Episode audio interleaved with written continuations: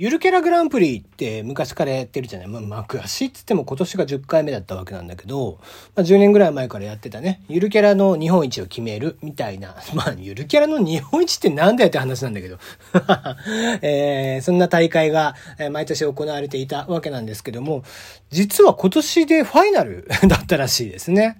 うん、まあなんか、定着したからなのか、役割を置いたからなのか、よくわからずにちょっとね、えー、ザ・ファイナルっていうことで、まあなんでこんなことになってたんだろうなと思ったら、まあなんかね、結構、その、まあゆるキャラも、実はゆるくねえなってことを調べてたら、なんか感じましたね。っていうのが、もうゆるキャラってさ、今もう日本全国至るところにいるじゃない。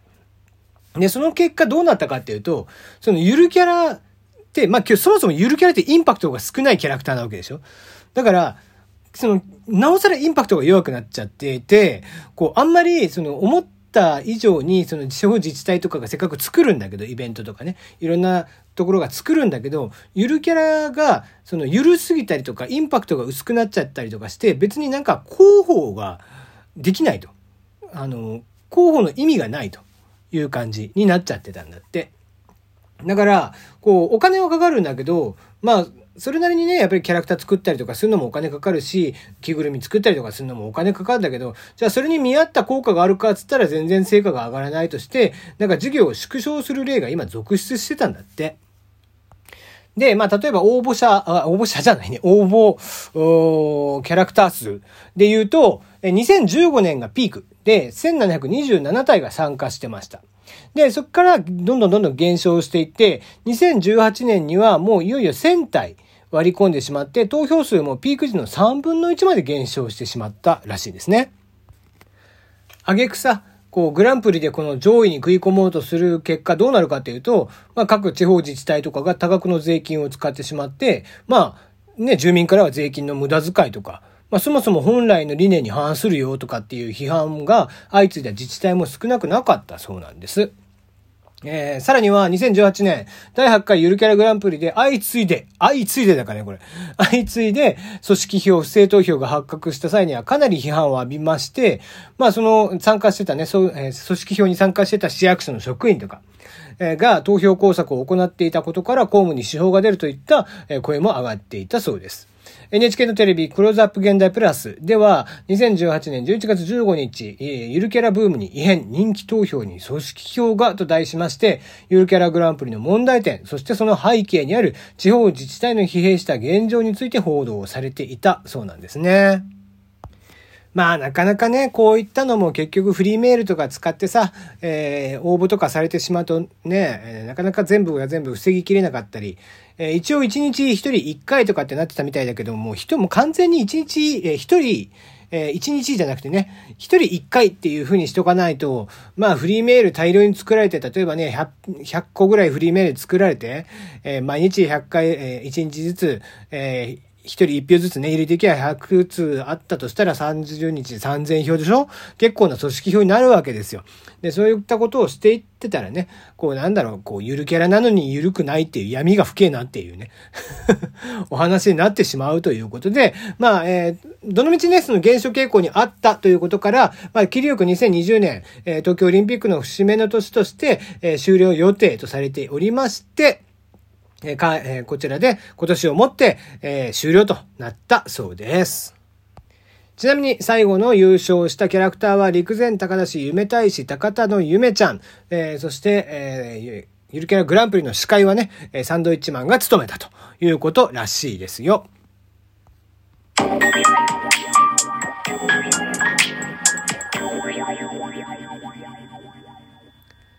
改めましてこんばんは。炎上しそうで炎上しないさすらいのエンタメ系ウェブウォッチャー、テリーのよもやますぎる部屋です。いかがお過ごしでしょうか？なんか、ヤマピーがジャニーズ退場したって？ねえー、びっくりしましたね。まあちょっとね、今年、なんだろうな、まあ、まあ、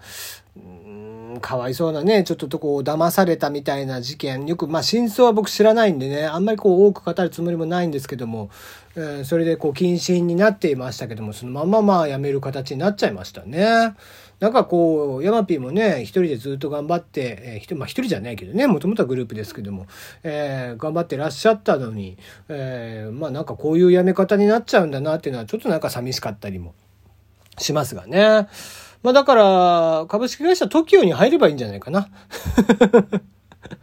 もしくは中居くんのとこでね、えー、面倒見るとか。まあ一応ね、ジャニーズ辞めたとはいえ、ジャニーズのね、古からの仲間はきっといるでしょうから、まあ何かしら手助けはしてくれるんじゃないかなとは思いますけども、なんか、うん。災難に巻き込まれたな、なんていう印象の方が強かったりしますね。はい。まあ、今日も今日とてライブをさっきまでやっていて弾き語りをね、していたんですけども、何ですかね、えー、まあ、高音がね、あの、ちょっと元気で歌う曲とかも、あの、いつはまゆみさんの恋人をようやったりだとか、えー、東京事変のキラーチューンやったりとかしてたんだけど、まあ、元気で歌っててね、高音のやつを歌ってたんだけど、えー、高音がこう、ゆずの岩沢さんに似てるっていう風に言われて、ああ、そっかって、あんま自分でね、その高い音のやつっていうのは、あの、自分の声ってそんな聞いたこともないし、うん、そうかって、まあ、岩沢さんの声もあんまり自分の中ではっきりしないんで えー、そう言ってもらえると、まあまあ、えー、似てるんだなとかって思いながら見てましたけど、あ、そっか、岩沢さんに声が似てっから、えー、髪の毛薄くなってきてんだなって、誰がだよって。誰がハゲたんだよって。えー、まあ、そんな話を 思いながら、自分の心の中で、えー、突っ込んでいましたけどね。はい、えー、そんな話はさておき、えー、ちょっと次の話題に行きましょうか。えー、瀬戸内海に浮かぶ小さな島、島民7人と猫210匹が平和に暮らしている島で観光地ではないんですけども、まあ猫好きには、えー、たまらない島となっている青島という島がありまして、どうやらこちらの島から猫がちょっと大量にいなくなっていると。いう、えー、まあ、やんごとない、えー、じね、えー、話が、えー、ちょっとなんかこう、ほっとけないような話が入ってきました。えー、ブログなんですけどもね、こちらは、えー、猫の島、青島物語というブログ、アメブロのブログなんですけども、えー、たまたまちょっとね、ツイッターでパーッと流れてきて、えー、詳細を見ていたんですけども、11月10日、青島に渡ったそうです。えー、猫のお母さんという方がいらっしゃって、その方から5日前から急に猫がいなくなったと言われました。120匹いた猫が60匹以下になったそうです。うん。これはただごとじゃないですよね。うん。えー、餌場で缶詰パーティーを開催しても猫は30匹もいませんでした。ということで。えー、通常であればたくさんね、缶詰開けたらいっぱい来るみたいなんですけども、その中60匹ぐらい猫がいなくなっているということらしいんですよね。でも、その島からは、まず遺体とか亡骸は一切発見されていないそうです。で、本当に急にいなくなったそうです。で、えー、中には病院でちょっと猫風邪っていうのが流行ってんのかわかんないけども、それを引いて、えー、動物病院で治療を受けてる子もいらっしゃると。いうことなんですよね。うん。まあなんだろう。まあ島民の方の間では、なんかね、大地震が来るかもしれないということ。もしくはまあ、ちょっとね、えー、自然災害でも起こるんじゃないか、みたいなお話になっていて、まあもしかするとその猫風邪がちょっと流行っている結果、どっかの廃屋の中とかに隠れて寝ているとかっていう可能性もあるんだけども、急遽こんなことになってしまって、ちょっと島民の方々も心配しているということらしいんですよね。ね、なんかまあ猫とか動物とかっていうのはこう自然災害とかそういったものに敏感だみたいなお話があったりするじゃない。ね、えー、大地震が起こる前にこう、えー、カラスがいなくなった、街からいなくなったとかね、そういった話よく聞きますよね。えー、だからそういったのもあったりするのかななんて、えー、ことを思っちゃったりしますが、まあね、ただごとじゃないっぽいですけども、何でもなくね、ただその病気が流行ってるとか、まあちょっとした風邪が流行ってるくらいだったらいいかなとかって思うんだけども、まあなんせ、えー、僕も猫好きなんでね、こう、こういった猫ちゃんたちがなんか、えー、緊急事態に陥っているっていうのはちょっと心配にはなっちゃいますね。うん。我が家のね、今リリーさんっていう、まあ猫もいるんですけども、えー、ちょっと前ぐらいからちょっとこう、かゆくなったみたいで皮膚炎をちょっと起こしていて。で、最初は、えー、顎の下ができていて、えー、で、それがこう、まぶたの上とかにもちょこっとできてたりとかしてて、ああ、これ良くないなと思って市販のね、えー、かゆみ止め、猫のかゆみ止めを買って塗ってたりとかしたんだけど、どうも首に移っちゃったみたいで、首にも出てきちゃったみたいで、そのまんま、えー、ちょっとこう、病院になかなか行くタイミングがなくて、えー、そのままにしてたら、だんだんだんだんやっぱり書いてるうちに広がっちゃってね、もう経過抜けちゃって、で、えー、ついこの間、先週かな、病院に連れて行ってきて、で、えー、まあ、原因を調べたところ、こう、まあ、例えばそのウイルスとかアレルギーみたいな形で、えー、何かしらがあって、えー、反応、白血球が多くなった結果、まあ、痒くなってしまっているみたいなパターンっていうのもあったりとかするらしいんだけども、どうもそうじゃなかったらしくて、調べたら。